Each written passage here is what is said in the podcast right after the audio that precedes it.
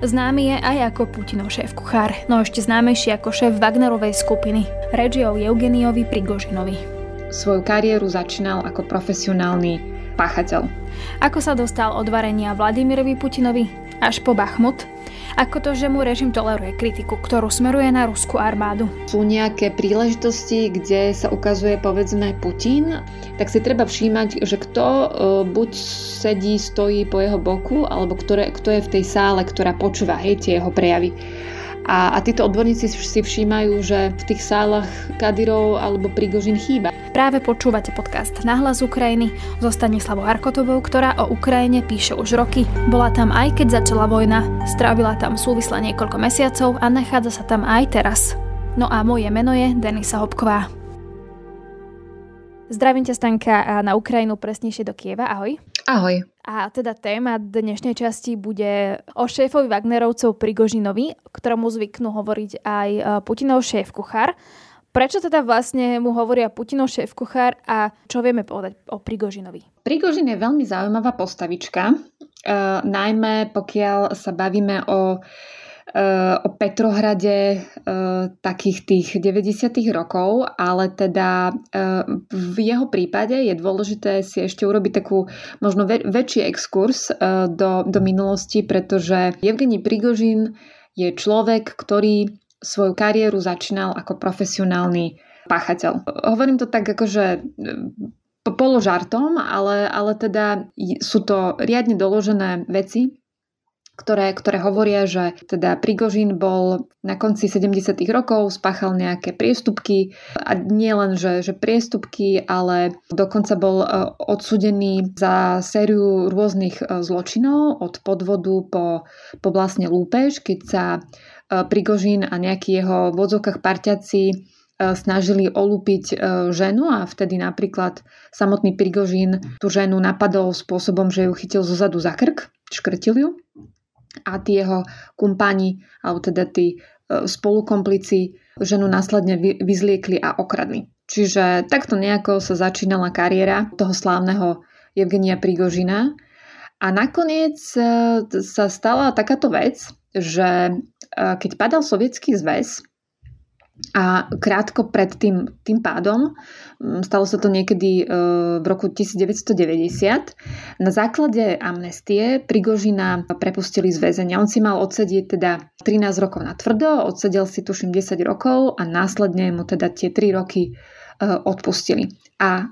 hneď sa pustil do podnikania, začal v takom akože menšom, e, mal nejaké predajne tých, tých tzv. fast foodov a potom postupne e, sa z neho stal vlastne človek, ktorý vlastnil e, niekoľko e, veľmi, veľmi elitných reštaurácií. Ja som si v jednej veľmi zaujímavej e, analýze, ktorú sme mali zverejnené aj u nás v aktualitách, prečítala o tom, že v niektorých z tých reštaurácií, respektíve kaviarní, to boli tak lukratívne miesta, že, že niektoré z nich museli mať aj špeciálne povolenie na to, aby povedzme mohli obsluhovať úradníkov kategórie A. To znamená, že sa naozaj bavíme o, o premiéroch, ministroch, dokonca prezidentovi a práve Prigožin E, bol ten človek, ktorý vlastne vládol tomuto biznisu tých reštaurácií, kaviarní a tak ďalej v, v Petrohrade. Tá prezivka, ja sa dostanem teda k tej prezivke, sa vlastne na ňo nalepila uh, aj kvôli tomu, že že on vlastne tých, v tých svojich reštauráciách niekedy aj osobne vlastne obsluhoval uh, veľmi, veľmi zaujímavých hostí, ktorí vtedy do vtedajšieho vlastne Eh, Ruska pricestovali. Či to bol, ja neviem, francúzsky prezident, myslím, Jacques Chirac, alebo dokonca v 2002 eh, pohostil, vtedy vlastne už bol Vladimír Putin pri moci, tak pohostil amerického prezidenta Georgea Busha práve v jednej z Prigožinových, Prigožinových reštaurácií. Čiže tam niekde sa vzala vlastne aj tá aj tá prezivka Putinov šéf-kuchár, keď Evgeni Prigožin osobne obsluhoval všetkých tých vážených hostí a cítiť tam, hej, ten, ten, ten moment toho, keď sa prepája jeho biznis s tou veľkou, veľkou politikou. Je aj taká fotka ako je, neviem, podľa mňa možno aj ty poznáš, ako je Putin. On sa tak tvári, že na tej fotke, že mm, to jedlo vyzerá dobre a je tam Prigožín, ako mu zdvíha taký, mm, takú pokrývku, po ktorou je to jedlo a ukazuje to taká tá slávna fotka, čiže mu varil priamo aj teda Putinovi, respektíve tej jeho reštaurácii varili priamo Putinovi asi. Teda. Áno, áno, dokonca, dokonca sa hovorí, že Putin zvykol oslavovať vlastne svoje narodeniny práve v jeho, v jeho zariadeniach. Ja predpokladám, že je to práve kvôli tomu, že mali tu ten špeciálny status, ktoré, ktoré, ktorý dáva teda federálna bezpečnostná ochrana Ruska na to, aby, aby vôbec mohli hej, obsluhovať takýchto cenných veľkých hostí. A potom teda varil ale E, pre ruskú armádu aj respektíve nejak e, spolupracoval s ruskou armádou v tomto smere, pokiaľ sa nemýlim. No, e, on sa vlastne vďaka týmto svojim vzťahom a prepojeniam na veľkú politiku dokázal veľmi šikovne dostavať k rôznym biznisom. Jedna vec je to varenie pre ministerstvo obrany, ale on sa vlastne zapamätal skôr, skôr tým, že sa dostal k veľmi um, výnosnému biznisu Eh, pokiaľ ide o dodávky jedál do, najprv to boli Petrohradské školy, tam sa dokonca stiažovali eh, rodičia v tom nejakom období, teraz asi sa naozaj bavíme o, o skoro začiatku milénia, kde sa tí rodičia stiažovali na to, že, že predtým to bolo lepšie, eh, než to teda prebrala táto nová firma a, a nakoniec Prigožin ovládol dodávky jedal do, do moskovských škôl a, a škôlok. Čiže, čiže naozaj on akože v tom v tom reštauračno-cateringovom segmente sa tak ako uplacíroval, ale čo je zaujímavé, oveľa viac fascinujúce bolo, ako sa vlastne tento človek, jednak s tým kriminálnym pozadím a, a tým, že teda sa pohyboval v kruhu skôr toho biznisu spojeného s reštauráciami a, a dodávkami jedla a tak, tak ehm, si ehm, z čista jasná tento človek založil tovareň na trolov, sa tomu hovorí, ehm, a je to presne to, čo sme si začali všímať aj s,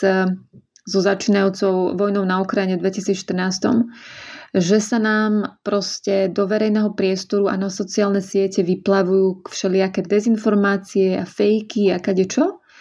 až e, sme teda prišli na to, že vietor fúka z Ruska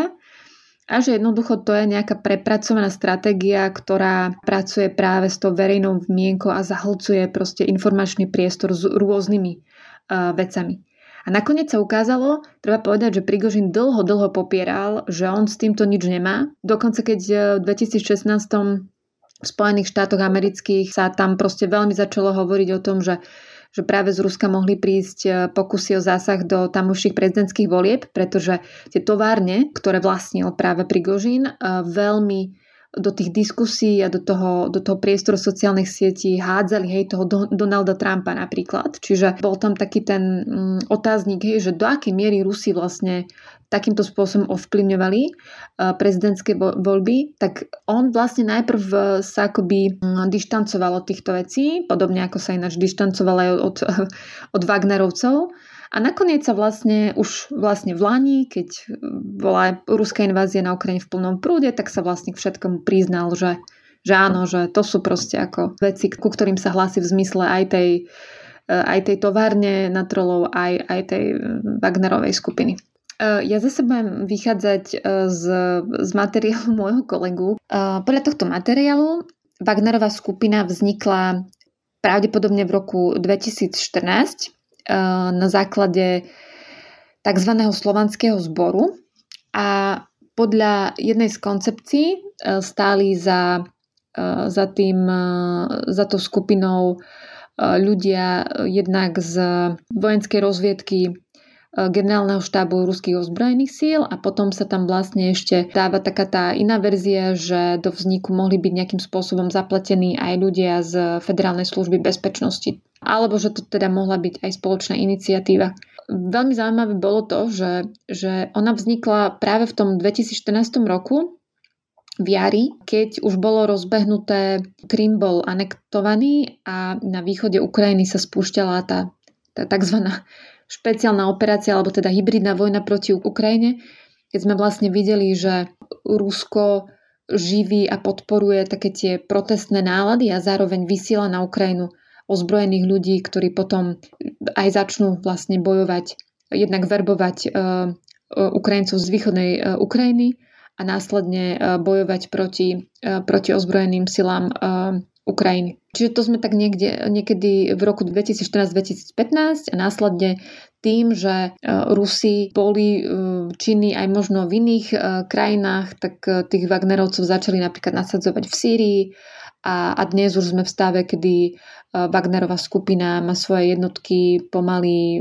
v, teda v mnohých krajinách afrického kontinentu od Mali, Sudanu až po Mozambík, dokonca o Madagaskare sa hovorí. Čiže je to taká tá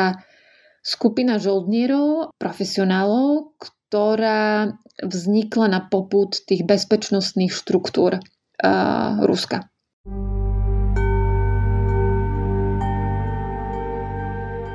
Wagnerovci, oni sú, dá sa povedať, že nebezpečnejší ako ktorákoľvek skupina, nie? Aj s tým, že tam naverboval mnohých trestancov, veď to je to známe, že im aj slúbili, keď pol roka vydržia na tom fronte, tak budú slobodní a podobne. Oni sú nebezpeční nielen okrem toho, že sú tam takéto všelijaké postavy, ktoré poprepúšťali z ruských väzníc, ale najmä tým, že majú prístup e, k pomerne k ruskému arzenálu, keď to tak poviem. A aj keď samozrejme niektorí experti ti povedia, že no, že oni majú proste ten arzenál taký, ako, že, že tá e, ruská armáda ich stále drží na krátko, veď to sme aj videli, e, aj keď sa bojovalo o Bachmut, že ten Prigožin mával viackrát také vyhlásenia, kde sa veľmi akože oprel do do ministra obrany alebo do šéfa generálneho štábu ozbrojených síl Ruskej federácie, kde ich kritizoval za to, že, že jednotky v Bachmute nemajú dostatočné množstvo munície. Ja si myslím, že do istej miery sú limitovaní v tomto smere, ale napríklad, ja keď som aj, dajme tomu sa rozprávala s niektorými ukrajinskými vojakmi, alebo som počúvala rozhovory E, ktoré, ktoré dávali pre, povedzme, ukrajinských novinárov, tak tam e, celkom zaznievalo, že tí, že tí Wagnerovci sú veľmi efektívni, aj tým, že, že samozrejme maj, majú skúsenosť z boja, už predtým mali a že sú to predsa len takí akoby profesionálnejší vojaci ale tam je teraz otázka v tom, že kto vlastne z tých profesionálnych Wagnerovcov vôbec ešte akože žije, lebo oni tiež zaznamenali obrovské straty, dokonca sa hovorilo, že prišli o tisíce mužov na Ukrajine. To už nehovoriac o tom, že oni ešte vlastne prišli o, o možno desiatky tisíc mužov, ktorých e, naverbovali z tých väzníc. Čiže tam je teda otázne, že do akej miery tí Wagnerovci ešte môžu byť silou, ktorá môže istým spôsobom zohrávať hej, nejakú rolu na tom bojisku a ešte keď sa vlastne bavíme o tom, že do akej miery sú nebezpeční, tam je to také zvláštne, lebo keď počúvaš niektoré tie príbehy o tom, že ako vlastne oni bojujú, tak počúvaš niečo v zmysle, že sa vlastne neboja ísť dopredu, ako by nemali put seba záchovy a tak podobne. Ten spôsob boja je taký, proste divoký. Je to niekedy až tak strašne extrémne, ja neviem ani, že či to slovo extrémne je vôbec ako správne použiť, lebo, e, lebo tam by sa skôr hodilo, že šialené povedať. E, keď sme videli niektoré zábery, respektíve no, úplne nevideli, lebo na to sa nedá ani pozerať, ale proste existujú zábery kde ubijú e, vlastného hej, človeka, ktorý povedzme sa aj vzdal do zajatia Ukrajine, potom ho v rámci výmen Ukrajinci teda vrátili e, do Ruska a jeho vlastní ho proste zabijú kladivom alebo odrežu niekomu hlavu alebo niekoho vykastrujú, keď to tak mám povedať. Alebo to, to vlastne sme videli aj na prípade zo Sýrie, kde takisto umlátili nejakého e, človeka, potom ho podpalili, odrezali mu hlavu. Čiže to je na tom také zaražujúce, že vlastne uprostred tých Wagnerovcov sú takíto ľudia, ktorí sú schopní e, robiť e, podobné veci a jednoducho napríklad aj už len tá skutočnosť, že že oni sú vlastne žoldnierskou súkromnou armádou, niečo, čo je v, v Rusku vlastne zakázané napriek tomu to vlastne ten ruský štát uh, toleruje. To je tiež ako keby taká zaujímavá vec a že toleruje to, akým spôsobom uh, vedú oni boje alebo sa vysporadovajú nejako uh, so svojím protivníkom. To je tiež akoby taký moment, že, že to očividne neprekáža hej, tomu, tomu režimu a naopak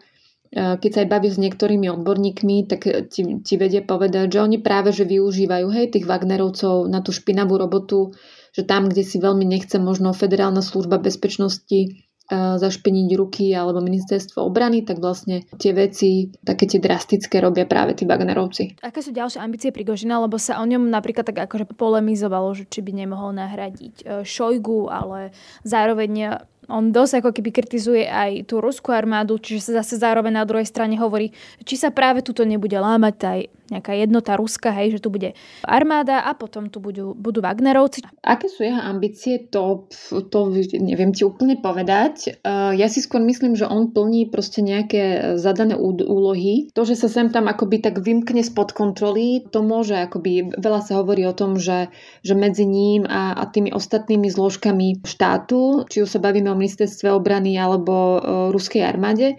tak je to také napätie a vlastne niekedy sa vedia tí buď, buď Gerasimov alebo buď Šojgu aj pripomenúť a, a trošku mu a ukážu mu vlastne, že kde je jeho miesto ale ja si napríklad nemyslím, že on eh, by mal v budúcnosti zohrávať nejakú super väčšiu rolu v ruskej politike. Samozrejme, akože nedá sa nič vylúčiť, ale minimálne to nastavenie tých bezpečnostných štruktúr je také, že oni majú tú svoju vnútornú štruktúru, ktorá má pevné pravidlá a dostať sa dovnútra e, môže byť e, otázne aj pre, pre Prigožina. E, on patrí skôr k ľuďom typu napríklad Igora Strelkova, respektíve Girkina, ktorý vlastne rozputával celú tú, celú tú vojnu na Ukrajine a ktorý teraz aj komentuje všelijakým spôsobom aj kritickým dianie, ktoré vidíme v súvislosti teda s ruskou agresiou voči Ukrajine. A tam sa veľa hovorí o tom, že, že áno, existujú proste takí tí nacionalisti, ktorí sú ešte vlastne možno nebezpečnejší ako Putin a ktorí by chceli tú vojnu ešte akoby, že viac pritvrdiť a, a vôbec netušíme, že ka, kam až sú schopní zájsť. Ale, ale v tomto prípade sa skôr hovorí teda v, v Prigožinovom, že, že on je vlastne plne akoby závislý od toho, že ako sa rozhodne Putin alebo tá, to jeho okolie. Čiže pokiaľ by mal e, Prigožin nejakým spôsobom ohroziť napríklad Putinov status, tak ja si myslím, že veľmi rýchlo by sa zrazu ukázalo, že, že no, že žoldnierstvo, v Ruskej federácie je predsa len trestným činom a on ako e, človek, ktorý je vlastne stojí za, za tou žoldnierskou skupinou, by mohol na to veľmi rýchlo, veľmi rýchlo doplatiť. Čiže ja si viem predstaviť, že tam proste funguje nejaký šialený typ symbiózy medzi, medzi tými kruhmi na najvyšších politických e, a bezpečnostných poschodiach, pretože ono je to tak trochu poprepájené v tom Rusku a zároveň ním ako človekom, ktorý proste vykonáva nejaké, nejaké úlohy. V tomto prípade to bola úloha E, dobiť Bachmut. Dialo sa to veľmi, veľmi pomaly, veľmi náročne, aj keď teda nakoniec tí, tí Wagnerovci očividne do toho Bachmutu naozaj došli a, a proste Rusi kontrolujú uh, väčšinu mesta. Uh, takže dá sa povedať, že ho de facto dobili, ale teda čo sa bude diať ďalej s tými Wagnerovcami, to sa ešte, ešte uvidí. Ja si ešte spomínam, ja som sa predčasom rozprávala tiež s jedným odborníkom na Rusko, E, ktorý mi opisoval to, že v začiatku invázie e, toho, toho februára 2022 veľa sa hovorilo proste o Kadírovcoch a práve o tých jednotkách Ramzana Kadírova. Potom sa ukázalo, že tí mm, Čečenci nie sú až si úplne možno takí efektívni, ako by si Rusi prijali, vzhľadom na to, že tí, tí Ukrajinci im naozaj mm, kladli veľký odpor. Uh, tak museli nastúpiť vlastne Wagnerovci, ktorí tak trošku akože vytlačili hej, tých Čečencov z verejného E, priestoru a v zásade aj e, na boisku ich nahradili. Ale, že čo je zaujímavé si e, akoby odsledovať, je to, že, že, že vždy, keď sú nejaké príležitosti, kde sa ukazuje povedzme Putin, či už počas nejakých vojenských prehliadok alebo počas toho, keď re, reční hej, pred tou politickou elitou, tak si treba všímať, že kto buď sedí, stojí po jeho boku, alebo ktoré, kto je v tej sále, ktorá počúva hej, tie jeho prejavy. A, a títo odborníci si všímajú, že v tých sálach Kadyrov alebo Prigožin chýba, hej, čiže akoby tam trošku vidíš, hej, že tá politická elita napriek tomu, akú veľkú lojalitu môžu, môžu títo ľudia Putinovi a, a ruskému štátu proste sľubovať alebo sa k nej hlásiť, tak e, tá politická elita na dôvažok ich predsa len akoby nepozýva hej, do, do tých sál a tak. Čiže je to taký zaujímavý moment, kedy vidíš, že že môžeš proste dobiť Bachmut, aj keď s obrovskou stratou vlastných e, vojakov, ale teda nebudeš mať e, ten potenciálne silný vplyv na toľko, aby, som, aby si mohol proste ohroziť tie špičky, ktoré, ktoré sú proste na tých svojich pozíciách e, veľmi pevne akoby pri, prilepená, tak to poviem. Dobil Dach, e, Bachmut, ale napríklad on sa vyjadruje dosť kriticky, ako som to spomínala, voči tej ruskej armáde aj teraz, keď sme sa minulej časti rozprávali o tom, že proti Putinovskí Rusi nabehli do tej belgorodskej oblasti alebo vpadli, tak on sa vyjadroval na margo toho celého, že že okrem toho, že teda Wagnerová skupina je najlepšou armádou na svete, tak aby bol politicky korektný, tak podľa neho nasleduje Ruska, ale že je presvedčený, že Ukrajinci sú dnes jednou z najsilnejších armád, armád na svete. Čo ako keby či on neosla, neoslabuje tú dôveru v ruskú armádu, hej, ktorú vlastne tá ruská armáda potrebuje tú dôveru. A keď ho dosť počúvajú aj tí preruskí blogeri, robia s nimi rozhovory, čiže on má naozaj ako keby to slovo, a viem si predstaviť, že Kremelu sa toto fakt reálne nemusí páčiť. Uh, no, nemusí, uh, ale teda treba povedať, že on tú armádu Rusku kritizuje akoby dlhodobo, že to nie je len, že teraz ju kritizuje alebo, uh, alebo pri Bachmute, a nejakým spôsobom mu to proste tolerujú, ale s tým, že teda občas e, sa tá armáda ruská trochu ozve a dajme tomu, že mu práve priškrtia e, tie dodávky e, munície a tak podobne. Čiže ja si myslím, že oni ho trošku akoby držia na, mm, na krátko, že dobré, že môže si rozprávať, čo chce, ale dajme tomu, nikdy ho nepočuje, že by kritizoval Putina, on sa proste púšťa do nejakých eh, kádrov, ktoré označuje za nejakých vojenských byrokratov a tak podobne, ale neútočí priamo akoby na, ten, na, ten, na tú podstatu. Ja si myslím, že pokiaľ by to úplne že preháňal, alebo no kto vie, hej, že, že kde je tá hranica, tak uh, mu dajú veľmi rýchlo uh, najavo, že že tá hranica sa prekročila a, a potom neviem, hej, že aký osud ho čaká. Opäť hovorím, že pokiaľ ten Prigožin má nejaké pevné, teda určité uh, úlohy, ktoré od neho potrebuje Kreml, aby tí Wagnerovci robili, tak asi dovtedy ho na tom proste bojsku udržia, aj keď teraz je to také otázne, lebo uh, napríklad Ukrajinci tvrdia, že aj to, keď teraz vlastne Prigožin ohlasuje, že, že už teda potom dobití Bachmutu, E, tak e, Wagnerovci sa z Bachmutu stiahnu a už to prenechajú jednotkám e, ministerstva obrany. A tí Ukrajinci to čítajú ako taký trochu ani nie, že útek z boiska, ale to, že, že jednoducho tí Wagnerovci sú už na konci so silami, došli im kádre a jednoducho už nebudú môcť eh, si plniť možno také úlohy, aké, aké plnili práve pri, eh, pri tom Bachmute alebo možno v, v Luhanskej oblasti ešte minulý rok. Čiže uvidíme aj to, že do akej miery ich povedzme budú nasadzovať v tých nasledujúcich mesiacoch. Eh, opäť nachádzame sa vlastne v situácii, keď sa očakáva aj to, že aká vlastne bude tá ukrajinská protiofenzíva, ako bude mať podobu, na ktorých smeroch, či to bude na jednom, na viacerých a tak podobne. A potom asi bude zaujímavé sledovať aj to, že do akej miery sa vlastne budú na tom boisku využívať práve práve tie e, žoldnierské zoskupenia. Treba ešte jednu veľmi zaujímavú vec povedať k tomu, že už to zďaleka nie sú len prigožinoví ľudia, ale sa samostatné nejaké súkromné jednotky e, napríklad e, povznikali na Kryme, svoju jednotku má dokonca